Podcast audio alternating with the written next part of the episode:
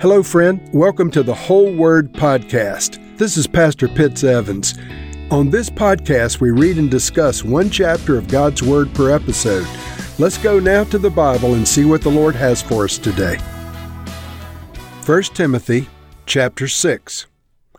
All who are under the yoke of slavery should consider their masters worthy of full respect, so that God's name and our teaching may not be slandered. Those who have believing masters should not show them disrespect just because they are fellow believers.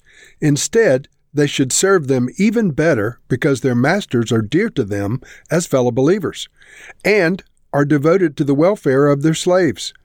These are the things you are to teach and insist on. If anyone teaches otherwise and does not agree to the sound instruction of our Lord Jesus Christ and to godly teaching, they are conceited and understand nothing. They have an unhealthy interest in controversies and quarrels about words that result in envy, strife, malicious talk, evil suspicions, and constant friction between people of corrupt mind who have been robbed of the truth and who think that godliness is a means to financial gain. But godliness with contentment is great gain. For we brought nothing into the world, and we can take nothing out of it. But if we have food and clothing, we will be content with that. Those who want to get rich fall into temptation and a trap, and into many foolish and harmful desires that plunge people into ruin and destruction. For the love of money is a root of all kinds of evil. Some people, eager for money, have wandered from the faith and pierced themselves with many griefs. But you, man of God, flee from all of this and pursue righteousness, godliness, faith, love, endurance, and gentleness. Fight the good fight of the faith. Take hold of the eternal life to which you were called when you made your good confession in the presence of many witnesses. In the sight of God, who gives life to everything, and of Christ Jesus, who, while testifying before Pontius Pilate, made the good confession. I charge you to keep this command without spot or blame until the appearing of our Lord Jesus Christ, which God will bring about in his own time. God, the blessed and only ruler, the King of kings and Lord of lords, who alone is immortal and who lives in unapproachable light, whom no one has seen or can see, to him be honor and might forever.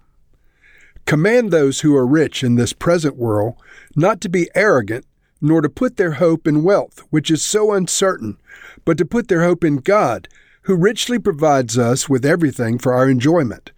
Command them to do good, to be rich in good deeds, and to be generous and willing to share. In this way, they will lay up treasure for themselves as a firm foundation for the coming age, so that they may take hold of the life that is truly life. Timothy, guard what has been entrusted to your care. Turn away from godless chatter and the opposing ideas of what is falsely called knowledge, which some have professed, and in so doing have departed from the faith. Grace be with you all. There's a great deal in this chapter about wealth. Now, I'm speaking to you from the Washington, D.C. regional area.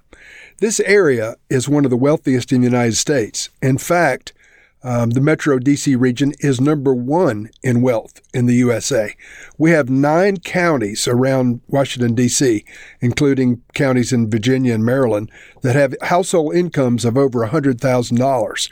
The number one and number two wealthiest counties in America are Loudoun County and Fairfax County. I'm actually speaking from Fairfax County today. And so we have all this wealth all around us. And Paul has some, some words for those uh, that have wealth. In verse 6, he writes, Godliness with contentment is great gain. And so our wealth is not what brings contentment, it's godliness. Godliness is what we're seeking. Godliness is what we're preaching. Godliness is what we want. And the wealth of this world, I understand you have to have money to pay your bills, but this life is not about the accumulation of wealth. Paul writes in verse 7 We brought nothing into the world, and we can take nothing out of it. Someone once um, said that nobody sees a U-Haul behind a hearse.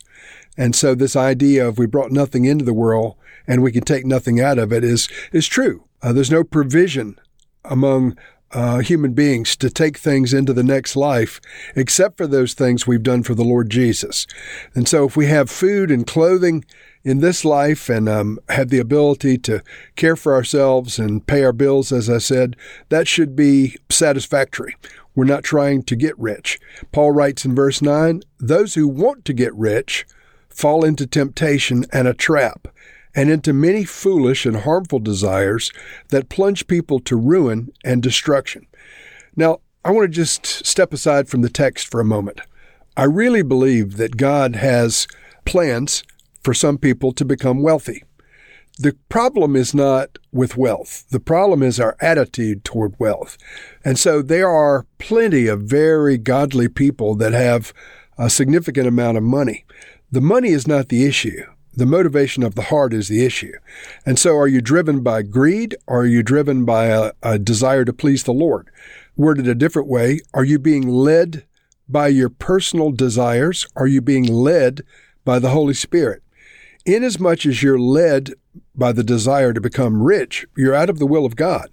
However, if the Lord leads you into a business endeavor which you can accumulate great wealth, it is intended for the honor and glory of Jesus Christ.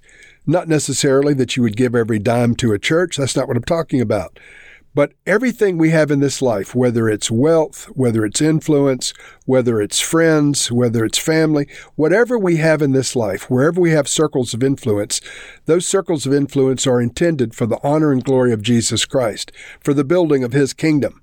So, inasmuch as wealth acquisition by itself becomes the goal of our lives, it's a trap that leads to ruin and destruction.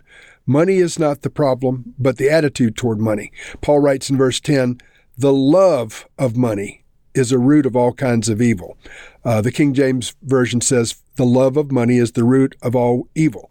The active word or the, the relevant word being the love of money, not just money is the root of evil. M- money is benign. The love of money is a problem and it drives people to all kinds of evil behavior.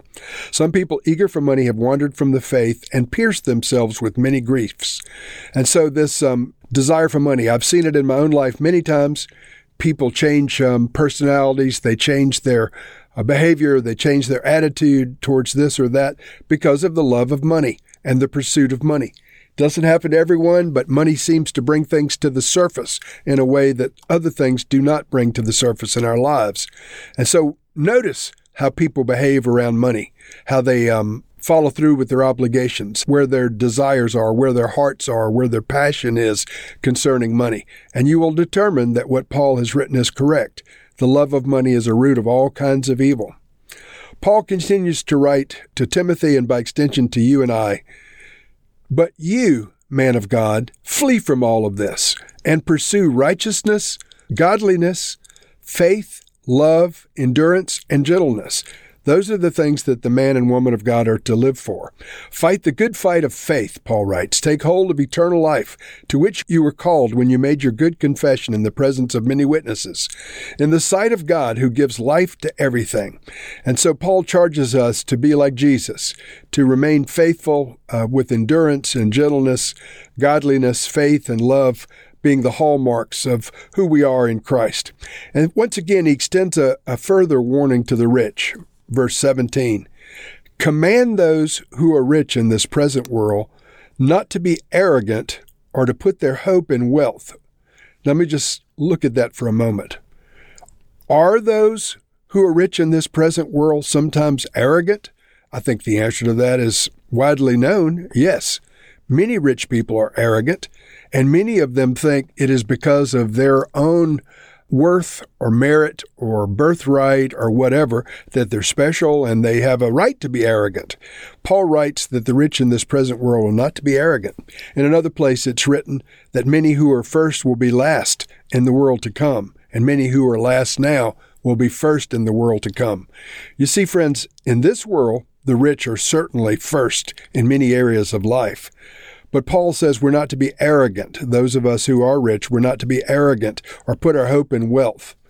But we're to put our hope in God, who richly provides for us everything we need for our enjoyment in this life.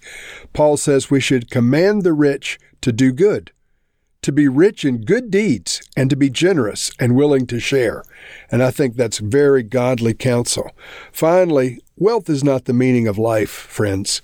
I think you know that, but I'm just stating the obvious. Paul writes in verse 19, in this way, they will lay up treasure for themselves as a firm foundation for the coming age. In what way? In being generous and, and rich in good deeds. This is how they make themselves a firm foundation for the age to come. And so the life that is to come is all about what we did for Jesus Christ. You see, friends, the Lord is not going to have you arrive in heaven and congratulate you on the size of your IRA or your 401k or your, your bank account or your investments. You're not going to hear that on the other side of the grave. You may hear, well done, good and faithful servant, but it's only having to do with those things that related to the kingdom of God. Yes, we're to be ethical, honorable people, and it is not a sin to have money. But it is a sin for money to have control of you and for wealth to be the thing that you live for. It can become an idol in our lives. And I think most of you know we live in a country where money is many people's idols. One last thing. The United States poverty level is far above the poverty levels of most of other countries. I travel in many countries where our poor would be in the top 1 or 2% of the wealthy in those countries. In fact, on a global basis, our poor would be in the top 2% of the world. Most of our poor would be in the top 2% of the world. And so this idea of the one percenters being vilified or the two percenters or whatever depends on your perspective. From the perspective of most of the world, the poor of America are the lucky ones. And so Paul extends a warning to the rich of this world, whoever they may be, and it may be you, friends, even though you don't consider yourself rich. Lord, I pray that all of us would be rich in the things of God and not in the things of this world. Lord, for those to whom you have entrusted great wealth, may it be used for the honor and glory of Jesus Christ. Lord, help us to avoid the love of money, which Paul writes is the root of all evil. Lord, we want to be known for the love of Christ and the love of our fellow man, not for how we loved money. Help us with this, Lord. In Jesus' name, amen.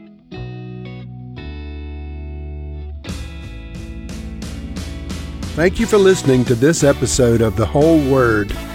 It was brought to you by Whole Word Fellowship and the Northern Virginia House of Prayer. If you were encouraged, please share our podcast with your friends.